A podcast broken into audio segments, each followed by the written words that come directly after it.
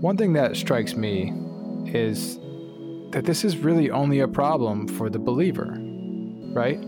As an atheist or as a non believer, whatever you want to label yourself as, you really doesn't matter. If you say, yeah, there's evil and suffering in the world, because this world's a shitty ass place.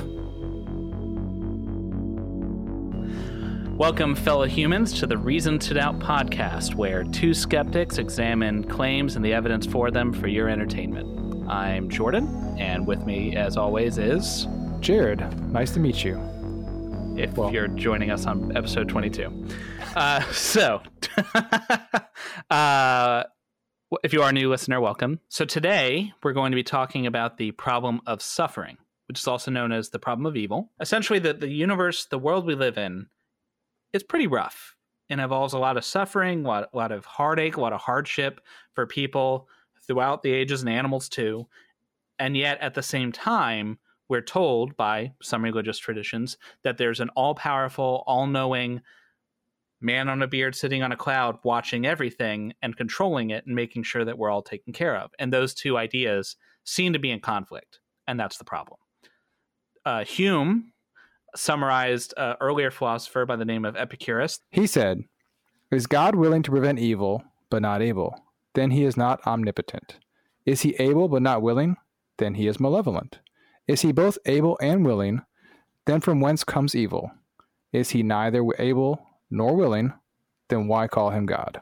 This has been formalized through the ages. Uh, one version of the argument, putting it into a logical syllogism, goes as follows Premise one If an omnipotent, omnibenevolent, and omniscient God exists, then evil does not. Premise two There is evil in the world. Conclusion Therefore, an omnipotent, omnibenevolent, and omniscient God does not exist. So, what that means is omnipotent means all powerful, infinite power. Omnibenevolent means perfectly good.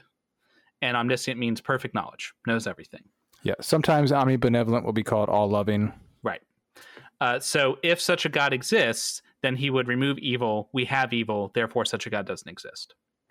That's the logical problem. Now you can defeat a logical argument by showing one of the premises isn't true, but you can also defeat it if you can find any possible combination of events or circumstances that is an exception. Doesn't matter how implausible or unlikely the event is, if you can find it, then the logical it is not logically true. We're going to talk about some of the solutions to these problems. Proposed solutions? You're right. Excuse me. Some alleged solutions to these problems. And if any of them are even, no matter how implausible, if any of them could possibly work, then the logical problem is solved. And so that leaves us with the second stage, which is the evidential problem. So, okay, it may be logically possible for this to be true, but does that match the evidence we see? Does the world we see match the arguments they're making? Yeah.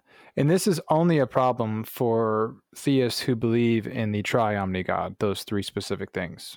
Which would represent all the major monotheistic religions, at least. Yeah. So this is a serious issue that uh, theists have wrestled with, and uh, they've come up with various explanations for w- ways to try to reconcile their beliefs in this all powerful God with the observation of suffering. And whenever someone comes up with a solution to this, it's called a theodicy. There's a lot of theodicies actually, and there's some common themes that run through theodicies. Uh, as you'll see, you know, we're going to go over like four or five of them here in this episode, but you will also see some commonalities in between them. They share bits and pieces from one another, um, and some of them build off of one another as well. And if you talk to someone, you're probably going to hear more than one most yeah. people draw from various different solutions. Yeah. And one thing that's going to separate this episode from things we've done in the past is we're going to actually do a little bit deeper dive into some of these theodicies. Um, so we're just we're going to go go over like the layman's version, and then we'll go a little bit deeper in them. But just so you know, there are literally thousands and thousands of books written by thousands and thousands of theologians on this subject, and we cannot do these topics justice in a 45 minute to an hour episode. Rows upon rows in the library filled with books just on this page. And it's not recent. There have been people have been wrestling with this for literally millennia. So yeah. it's unlikely we're going to come to the a decisive conclusion in the next 50 minutes. Yeah. So if we don't do it justice, just know we're trying to give an overview and scratching the surface sort of episode. Uh, so let's dive into the theodicies. The first one is one you're probably going to hear anytime you bring up suffering to a theist, and that's the issue of free will. Yeah. So this one, simply put, is that God is justified in allowing suffering because, so that free will can exist. God gave us free will, and as a result of that free will, uh, sin, evil, suffering entered the world. And if God didn't give us free will, then we would just be automatons, and then it wouldn't be worth living. So, and that would be bad. That would be bad, presumably. Well, That's what they say anyway. I don't know. Uh, I kind of like automatons. It's a fun word. So, but uh, this argument goes way back in history, but it was really made popular in the 70s and 80s by Alvin Plantinga, Plantinga who tried to reformulate the argument to show that it really wasn't a problem. and uh, he kind of broke it down into two premises. Uh, the first one being that God cannot act contrary to his nature. So you may have heard somebody say something like, oh, God can't make a burrito too hot he can't eat, or, you know, God can't make square circles, or boulders so big he couldn't lift them you know, you get the idea. But more importantly, what Plantinga was talking about was that God can't create beings uh, with free will that would never choose to act in an evil manner. What he's saying is that if there is free will, then in order for a being to have free will, it must in fact choose to act in an evil manner sometimes. Correct. But what Plantinga says is that God is justified for allowing evil to exist because the value of human morals offset the cost. So it's a it's a sum total kind of thing. God doesn't create the evil. He's not actually creating evil things. He's just creating something that is capable of evil. But the fact that we have free will, like, over trumps that basically. It's kind of a utilitarian argument. The utility yeah. of free will is greater than the evil it causes. Yeah. Now, this argument uh, it doesn't cover things like natural disasters, so like the earthquake in Haiti that killed, you know, I don't know, 300,000 people or something crazy like that. Um, it doesn't cover you know, animal suffering and things like that. Uh, there are some really good arguments about animal suffering. Uh, we're not going to go into that into this this episode. So the the free will theodicy cannot stand on its own. It it can't be the only answer because it only answers one type of suffering, and that's suffering from moral evils. Right. When a human being goes out and robs someone or sets a building on fire or whatever, he is making a free choice to do that and that caused suffering. But this says nothing about a volcano erupting or a drought happening that wasn't caused by, you know, man-made climate change and stuff like that. Yeah. So and like you said, uh, animals don't have free will, but they suffer a heck of a lot. yeah, just go to go to any dairy farm and you'll you'll see that. But um, the other thing I could think of a few problems with this argument just right off the bat. Um, most religious people, most Christians and Muslims believe in some form of heaven. And apparently, in heaven, suffering doesn't happen. It's a suffer free zone. No suffering and allowed. No sin. And Everyone, no sin. Everyone's been perfected, and we're all in perfect communion with God. Sinless, suffer free. That's the important thing for heaven, okay? But apparently we also still have free will in heaven. And we all freely choose not to sin, which is kind of weird because Plantinga specifically said we couldn't do that. Right. So you kind of can't have a cake and eat it too in this scenario. Like if, if the argument holds that, you know, we can't have free will without being evil or sinning or, you know, and introducing suffering into the world, then it goes to withstand that you don't have free will in heaven because heaven has none of that stuff. So right, and on the other hand, if you said, "Well, I guess we don't have free will in heaven," well, the whole reason we did this entire enterprise was because free will is so immensely valuable that it was worth all the suffering. But if heaven is perfect, it's a place with all these beings with no suffering and no free will. That kind of underlies that. So either way you go, you seem to have problems this theodicy isn't the most popular because it has so many holes in it, you know. But it's probably the most common theodicy that you'll encounter if you're talking with a theist, because it's easy for people to grasp their minds around. Oh yeah, it's obvious that we have uh, suffering because you know we have free will.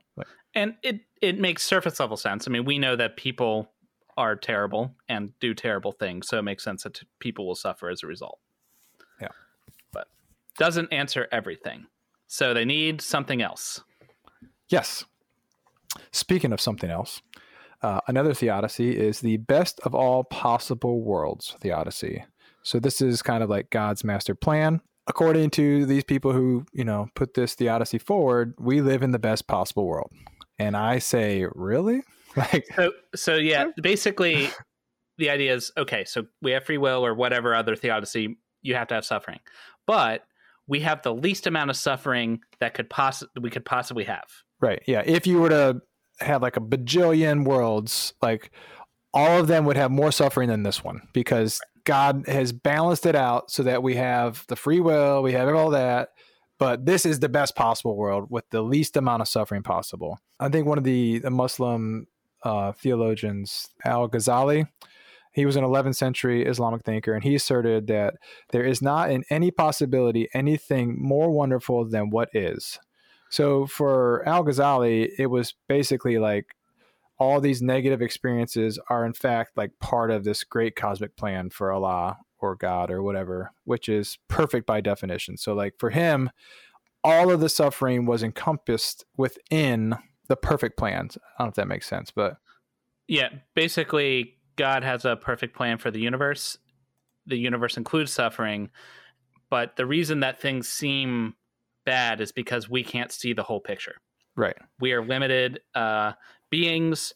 Not only do we have limited moral sense, but we have limited knowledge. And if only we could see everything, then we would understand how great the universe is. Yeah.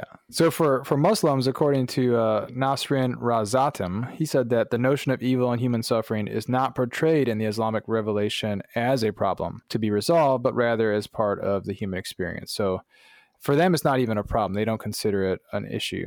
Well, for him, other Islamic thinkers disagree. Yeah, but so this theodicy really is nothing more than just a wishy-washy answer that relies on, on mystery. So I don't know if you've ever heard the you know God works in delirious ways. I mean, I'm sorry, mysterious ways. uh, it basically puts the burden on you, the believer, to just trust that despite all evidence to the contrary, things are peaches and cream. It's all kittens and rainbows. And so the next theodicy, however, actually attempts to provide an answer for why they're suffering and is kind of like a subset of this best possible world theodicy. Yeah. Theologians as far back as Irenaeus, who was a second century Christian, have argued that humans are, in essence, a work in progress. Uh, John Hick, more recently, built on the work of Irenaeus, and he argued that the entire endeavor of Earth is a soul making endeavor. So he provided a soul-making theodicy. He argued, quote, "It is an ethically reasonable judgment that human goodness slowly built up through personal histories of moral effort has a value in the eyes of the creator which justifies even the long travail of the soul-making process." This is a subset of the best of all possible worlds theodicy because that's part of it that this is the least suffering we could have for the soul making endeavor, but that's the reason why we have suffering to begin with. It is required in order to make us better. Yeah, it's basically like a soul factory, and like we move through the factory, and it like beats us up along the way, so that way we can get tougher, and it makes us better souls. It's like a soul gym, except yeah. like we got free weights, but every once in a while the gym owner comes around, just like beats you with a rod, you know, because that's his training plan. Yeah, you'll actually hear people talk about this too, like uh, you let your kid fall out of the tree so he can scrape his knee because you he'll learn to not climb the tree like that again. And he gets stronger from it basically. Like he allows the suffering so that way the kid can learn his mistakes. Or you're working out you experience pain but that helps you. Or what doesn't kill you makes you stronger right. etc uh, so this could defeat the logical problem because this gives a possible way where the suffering would be explained. So the logical problem is taken care of.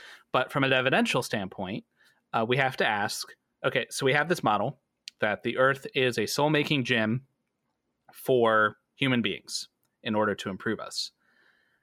Does that match what we observe? Is can we, let's imagine what the Earth would be like if it was created by an all powerful, all knowing, all loving God, and it was made specifically to train humans on how to be better humans. Would we get the world that we observe? Now, I'd argue, first of all, it's not even clear that the premise works that you need suffering. Uh, I mean, you can learn courage through suffering, through, but surely you can learn how to be courageous without tsunamis and mudslides. You know, yeah. And uh, you can learn that like dishonesty, lying to people isn't good without needing asteroids to wipe out the dinosaurs. You know? yeah. Basically, you could have suffering on a smaller scale and still get a, a good outcome from it. Right. And so if this was truly made expressly for the purpose of training humans, you'd, you'd, you'd expect there to be a minimum level of suffering. In other words, there would be zero gratuitous suffering. So there'd be no suffering that doesn't lead to virtue building because the point is virtue building. That's the only reason suffering has value. So we can't say for sure that that's not the world we live in because I'm not omniscient. So it's impossible for me to say with 100% certainty that there isn't some weird cosmic web where, you know, uh, little Timmy gets hit in the face with a falling brick, and then in America that leads to you know somebody their hearts growing two sizes or something. Yeah. But to maintain that, you'd have to believe that there that we are in fact in the minimum suffering world. So some good has to come out of every baby born with a crippling genetic malformation. Every case of childhood cancer ultimately leads to good things. Every famine, every tsunami, like literally we could not have one ounce, one tiny, tiny bit of better living. We, this is it. We're the max. We're like it, it, You couldn't improve our life at all if you wanted humans to get better. And this seems weird to say this, but it just seems like that doesn't make sense to me. So yeah, like all of our experience is shouting to the contrary. Like yeah. this is such an extraordinary claim. I it's it, it's just hard to swallow, which itself isn't an argument, but I mean, really? Like every single kid who dies of leukemia? Yeah. And how does the kid who died of leukemia learn anything? He's dead. That's true. Like that that's another good point that there's sometimes what doesn't kill you makes you stronger. Well, sometimes it does kill you. You know, yeah. like you're not getting any stronger for that. Sometimes cancer just just beats you up, you know? Yeah. Like uh, and not so there are definitely forms of suffering that preclude uh growth, but there's also suffering that makes you worse. It's not true that every time you suffer, you come out better for it. Uh, there's many serial killers and sexual predators or people who abuse their loved ones. In part, a, a correlation to that is that they suffered similar hardships when they were young. And so their suffering led to more suffering. It didn't lead to them becoming better. But it's all part of God's plan. So eventually it's going to have a better it, outcome. I mean, maybe. Uh, another issue we mentioned animals before. Animals come back here. A lot of animals are suffering, and in order for the the premises to be true, every single instance would need to be necessary. But there's a, a lot of animals that suffer every day, and most of it goes completely unnoticed by human beings. Like there's some fish getting absolutely torn a lot torn apart right now in the bottom of the ocean, and I will and me and no other human will ever know about it. How is yeah. that suffering helping? Yeah, a lion on the savannah just took down a gazelle. Like, yeah, right. It, it like what what what is that doing for us? Yeah. So, I, don't see how a praying mantis female ripping off the head of her mate is helping me be a better person, or any other human be a better person.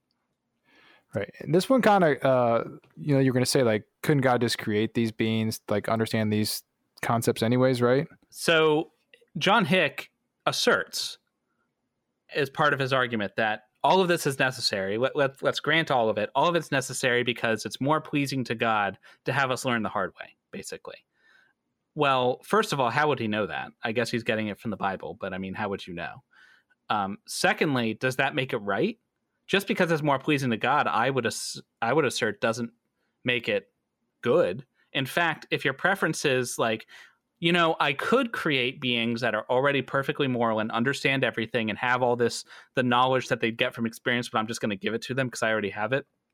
I could do that, but I would really prefer if they got it by torturing babies. So that's what we're going to do. Like, if that's if that's your value system, are you really a good person? Yeah, and couldn't you just make the people think that they tortured babies and like didn't actually do it? Like, if you're all powerful, you could just like give them the memories of it, like you could, but then you kind of run into the problem of like, how do we know he didn't do that? Because well, like we could have we could have literally just been created one second ago with all the memories. So now we're a hard solipsist and we're a right. brain in a jar somewhere. So. Right, yeah, yeah. But anyway, so to sum up this, uh, best of all possible worlds, subset soul making. It requires Earth to be a gym to make us better, but that would entail, if God is perfect, that this gym would require the least amount of suffering possible. And that just doesn't seem to mesh with what we have. Right. Again, the, the evidentiary problems. Like Right. So another theodicy.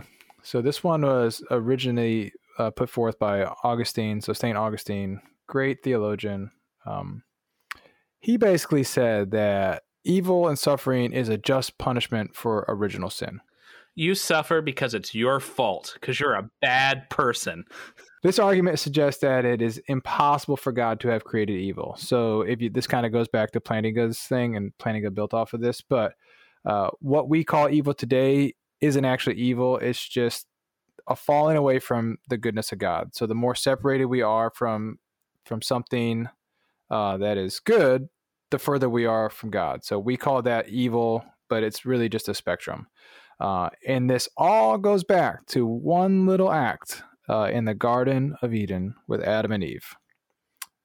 The the time with the apple and the talking snake. That's the one. Which So- like why did he put the talking snake in the garden? Don't ask questions, okay? You're right. yeah. Uh, So this I credit where it's due. At least this kind of bundles together natural evil and moral evil. So the problem with the free will argument, and this is kind of like a free will argument, except it just puts the free will like all the way back, right? Right. So the problem with that was that it didn't explain natural evil. What this one does, it says, "Hey, all of those volcanoes and droughts, it's actually your fault, humans, because you ate that apple. Well, not you, but Adam and Eve. They Yeah. ate that apple.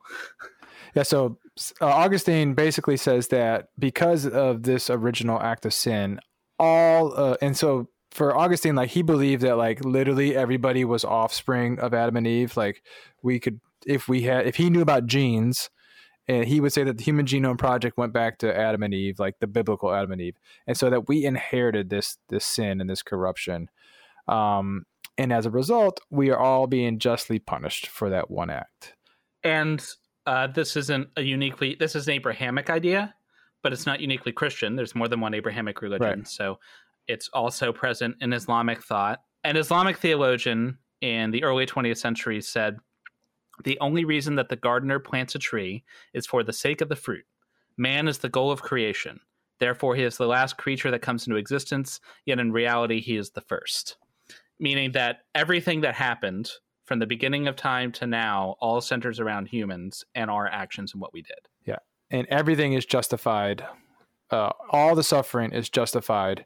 So, like in this scenario, the tree is the justification because in the end, it's going to bear fruit. So, all the toil and everything that happens to get the tree to where it is to bear fruit doesn't matter. There's fruit at the end. I guess this makes sense if you already bought in to the Bible and you already believed it word for word if you were a f- religious fundamentalist or if you're in the what is it 40% of Christians that think the universe is 6000 years old or Yeah, something. yeah. This one only works if you believe in a literal historical Adam and Eve. Like, Right. As a depressing number of Americans believe. Right. As I used to believe once upon a time before I read a book. Well, I read a second book. Um,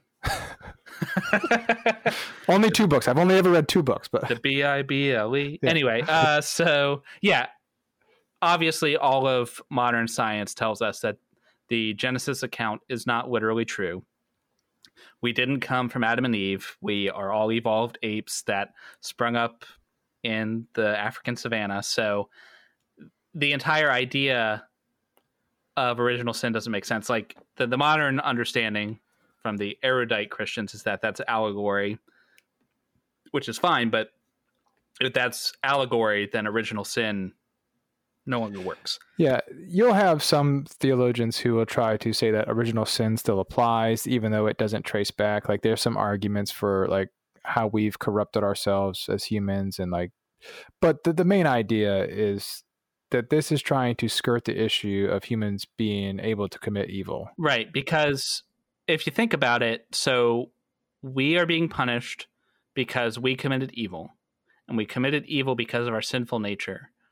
I wonder who made that. Yeah. God created us with the capacity for creating, for being able to do evil things. So isn't the onus on God who created us? But what Augustine actually said about that was that, uh uh-uh, uh God created us with the ability to be corrupted. And it was the devil who corrupted us and made us evil. So God didn't make us with the ability to be evil, just be corrupted. Hang on. Didn't God make the devil? Don't ask questions. uh, as Hitchens put it, we were created sick and commanded to be well. Mm, great quote. Yeah, yeah. Th- this whole the whole idea of original sin just doesn't make sense. It's yeah. it's bogus. So that's a theodicy that puts everything on you as a bad person. Uh, so the last one we're going to look at is kind of interesting. Uh, this one's called compensation theodicy. Hmm, I like being compensated. Yeah, well, apparently so does everybody. Uh, so Shiite Muslim thinkers, for those who are not familiar with Islam, there's there's a lot of denominations of Islam, just like there are of Christianity, but there are two like main branches. You've got your Sunni Muslims, which are most Muslims around the world, and then you've got your Shiite Muslims, and they're mostly concentrated in the Iran Persia area, mostly. So Shiite Muslims have an idea called uh, the compensation theodicy. So in their view, in life, if one person does something that harms another, then we expect the person who did the the harming to pay compensation for that harm to the person that they wronged. So if I burn down your house or I kick in your door, whatever, I have to replace that. So they extend that to God.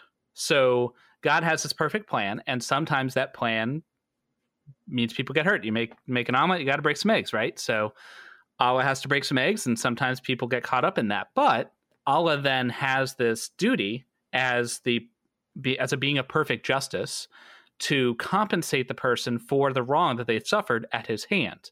Um, and it, unlike when a human does it, we just kind of like bring you back to normal, to whole. Uh, they say because Allah is so much greater, He does more than that. He's required to do more than that. So Allah must satisfy you be like beyond all imagining to the point where you are completely satisfied. Basically uh, if you had been given the choice ahead of time which essentially which importantly you weren't but if you had been given the choice to have nothing happen or to suffer and then get this amazing reward you choose the reward because it's that good. Christians have a similar idea the afterlife theodicy that was put forth by thomas aquinas back in the day and it's you know uh, been popular ever since, but they restrict the benefit to heaven. So for the Christians, heaven is just going to be so awesome, you guys, that whatever suffering you had here doesn't matter because heaven's just so great. And, but these Islamic thinkers, and there wasn't just, it's kind of like, as I read, I'm sure there were important people along the way, but they kind of attributed it to like the whole body of mm-hmm. doctrine. Um, they said, well, why would God be restricted to heaven? I mean, he can make it right now if he wants. So who are you to say that God's going to wait till heaven, basically? It sucked to suffer, but it all worked out in your favor and you're way better off in the end. And to be fair, I actually prefer the Islamic version way more than the Christian version because the Christian version kind of downplays your suffering. It's like, yeah, I mean, yeah, little Timmy had leukemia, but it's going to be cool, man. It, will be cool. Just It'll wait. all be made right in the end. Right.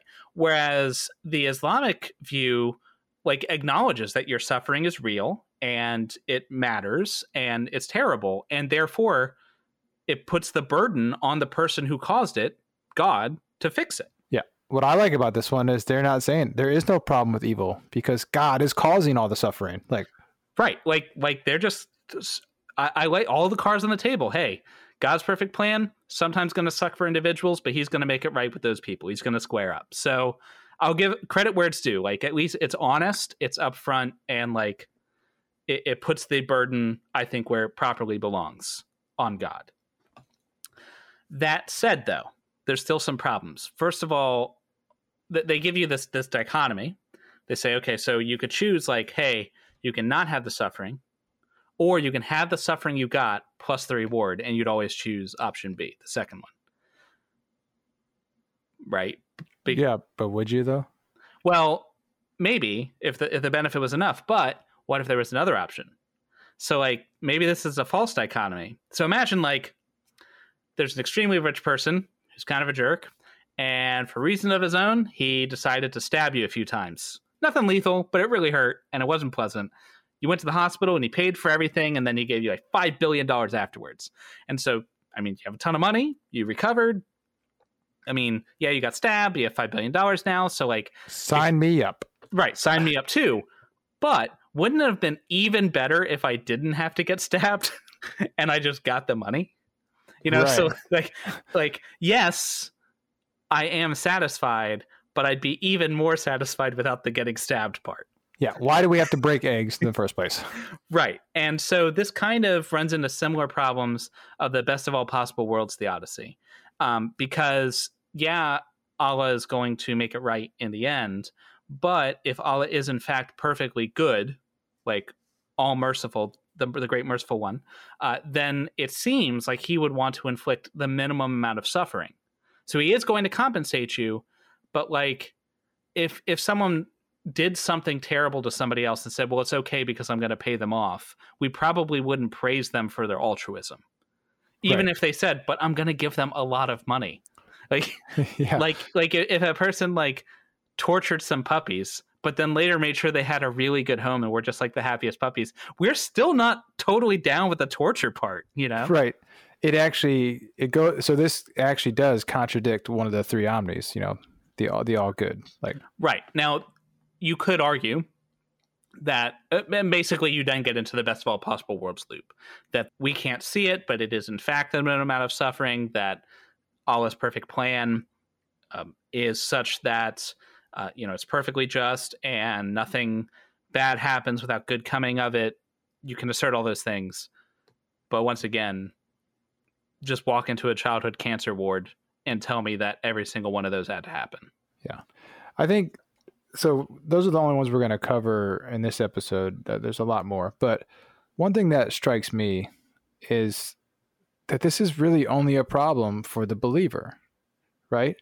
As an atheist or as a non-believer, whatever you want to label yourself as, you really doesn't matter. If you say, yeah, there's evil and suffering in the world, because this world's a shitty ass place. Like right, like like it is.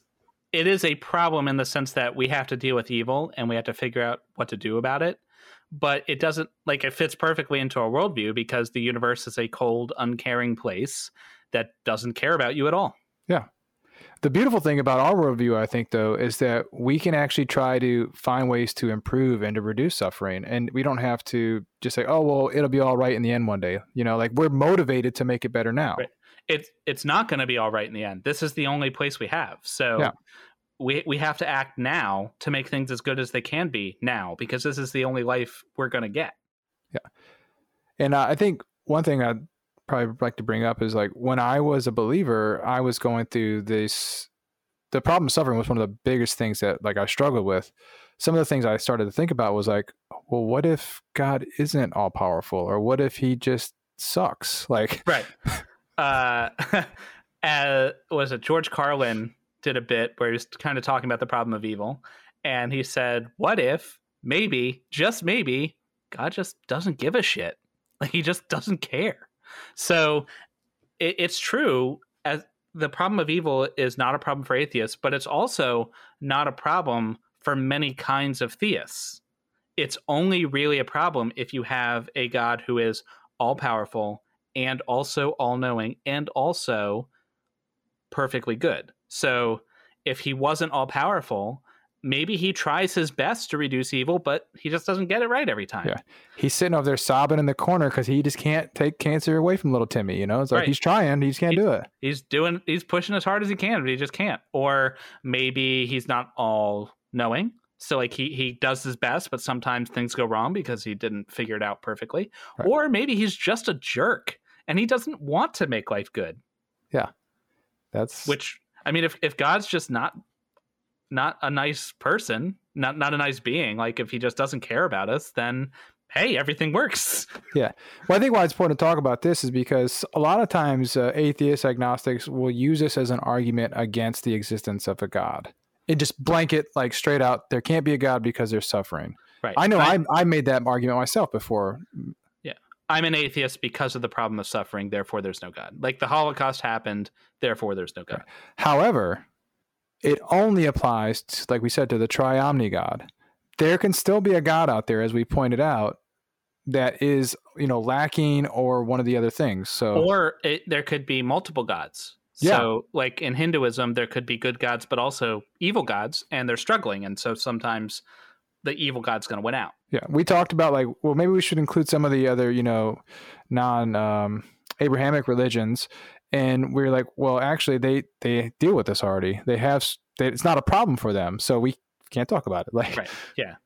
So the easiest, the simplest solution, in my opinion, would be to just give up one of the contradictory facets of your God, which is, I understand, a big deal if because God is supposed to be by definition all powerful, all go- good, and all knowing, et cetera, et cetera. Like that's the God that the Abrahamic religions are based on. Yeah. Well, here's a question for you, Jordan. I want you to put your Christian hat back on. Okay. You're you're a Christian. You're still uh, a young Earth creationist, actually, and you're you're struggling with the problem of suffering. Like you read a book and you're like, man, this really sucks. You want to maintain your God belief. You have to give up one of the omnis. Which one do you give up? Ooh, that's a really good question. Man, that is a really good question. Uh you know, I think I'd probably give up omnipotent. Hmm. Because if God it, it seems like if God is all powerful, if you truly have unlimited power, you could probably get around the omniscient part somehow, you know? Uh it, it's it, I can imagine if if you had truly unlimited power that you you could get around your limited knowledge but if you don't have unlimited power you might have rules that constrain you or just things like you just can't do or it like you have you have a you're restricted by whatever your magic system is basically Right. You only have so many spell slots in a day and man i already burned them all you know Man, I got to take a long rest. yeah yeah yeah, yeah, I think so too. I mean, I for me, obviously the um the all loving or you know perfectly good God, like I think that has to stay there. You know, if I'm trying to maintain my my belief in a God, so that's what I would probably do. Like if I could just pick one. right? But if I'm looking at the God of the Bible, I either go, God's not omnibenevolent. Like basically, God's like, I want it my way, and that's just the way it is. Deal with it, because then that like everything He does from there on fits. The God of the Old Testament is like, you know what? I just really don't like the Amalekites, so you know, screw those guys. you know, or I would become a heretic and convert to Marcionism. So basically, uh, the God of the Old Testament is not the same as the God of Christ. Like Christ is a new God that's here to like save us from that old meanie, the Old Testament God. Yeah. I think if uh if you're looking at this like just critically and stuff, it would be really easy to actually justify the belief in the God of the Old Testament and the God of Islam, uh, Allah. So you have Christian, Judaism, and Muslim all right there, right? By just giving up to omnibenevolent, because that seems to fit with the character that's described in these holy books. Right. And I think you could, well, I personally wouldn't worship a being that thought that genocide was okay. That's once you've committed genocide, I don't think you can come back from that. Like, I think that's going to be a hard pass for me. But People do it though. I yeah, I I could at least understand you're like, look, maybe this guy isn't like the best, but he is like literally all powerful, so maybe bending the knee is the right move here. yeah, that is a good point, actually. and I, I've said uh, to some of my Christian friends, you know, I don't think like if they, they've asked me, suppose I, I proved to you that God exists, the Christian God, would you be would you worship him? And I was like, well, I wouldn't be an atheist anymore because I'm now convinced that God exists. I'm not sure I'd be a Christian because I'm not sure I can worship a being, the being that's described in the Bible. But I will admit it would be very tempting because I super duper don't want to die. Like super duper don't want to die. Yeah, And so yeah. I, I might pretend like I worship him, and I'm going to church on Sunday every morning because like I I would like to think that I would make this principled stand, but if you're dangling literally eternal life in front of me, man, I don't know. That's going to be tough. Yeah, Pascal's wager becomes real at that point. Like, well, then you we're going kind of far afield, but then you're you you've eliminated all the problems with Pascal's wager. All Yeah. the problems are like, well, you don't know that one, this is the God that actually exists, and you don't know like like there's a lot of ways that it's not a it's a false dichotomy. But if you're like, no, for realsies, the Christian God exists, well, like, well, yeah, now Pascal's wager might maybe make sense. yeah, I'm- I'm in the same boat. I think just kind of wrap things up though. Like, it's pretty crazy that this problem is so real and it's still with us today. Like, it has not been solved. Like, I've yet to see a really good answer. Like, even the ones we covered here today, like, they don't compass everything. There's something's missing in each one of them. While some of them make good attempts, they're just not, you know, whole. and uh most of the christians particularly the more thoughtful and like open christians will admit that like this is a real problem that they still struggle with and no one re- has it 100% figured out even the ones who think like it's solved from a technical standpoint will often admit like it still bothers them and i think it Yeah. should i mean if, if anyone i think for this not to bother you you'd have to lack some basic amount of empathy you know Yeah. I had a, talk, a conversation with a friend the other day, and he was like, "Yeah, I really struggled when my dad was sick and in the hospital. Like, uh, believing it was hard to believe in God at that point. Like, which makes sense, right? Like, you're going through something horrible and you're suffering, and somebody you know is suffering. Like, you just want it to go over, be over with. Like, you you you supposedly have this close personal relationship with this being who you know could fix it. I mean, that that's got to be tough. So it is a real problem. the last thing I think I want to say about this is if you just look at it from a surface level and you just go, oh, yeah, free will, that makes sense. So we can, boom. But if you just go just another level underneath of it and you really start to think about the implications of what that means, the whole arguments, they start to fall apart. In that initial logical argument that we put forth, like you have to look at that a lot more closely. So that's our show on the problem of evil, also known as the problem of suffering. Hopefully, this show didn't cause too much suffering for you. Uh, if it didn't, if you enjoyed it, if it brought utility to your life, uh, leave us a like or you know comment or whatever on whatever platform you use to view it. If it did really lead to your suffering, if we've put more suffering out in the world, then definitely tell us via a comment so that we can know to immediately cease and desist promoting suffering. Or you could just not listen, I guess. You you cause your own suffering. yeah, you you could exercise that free will to see yourself out the door.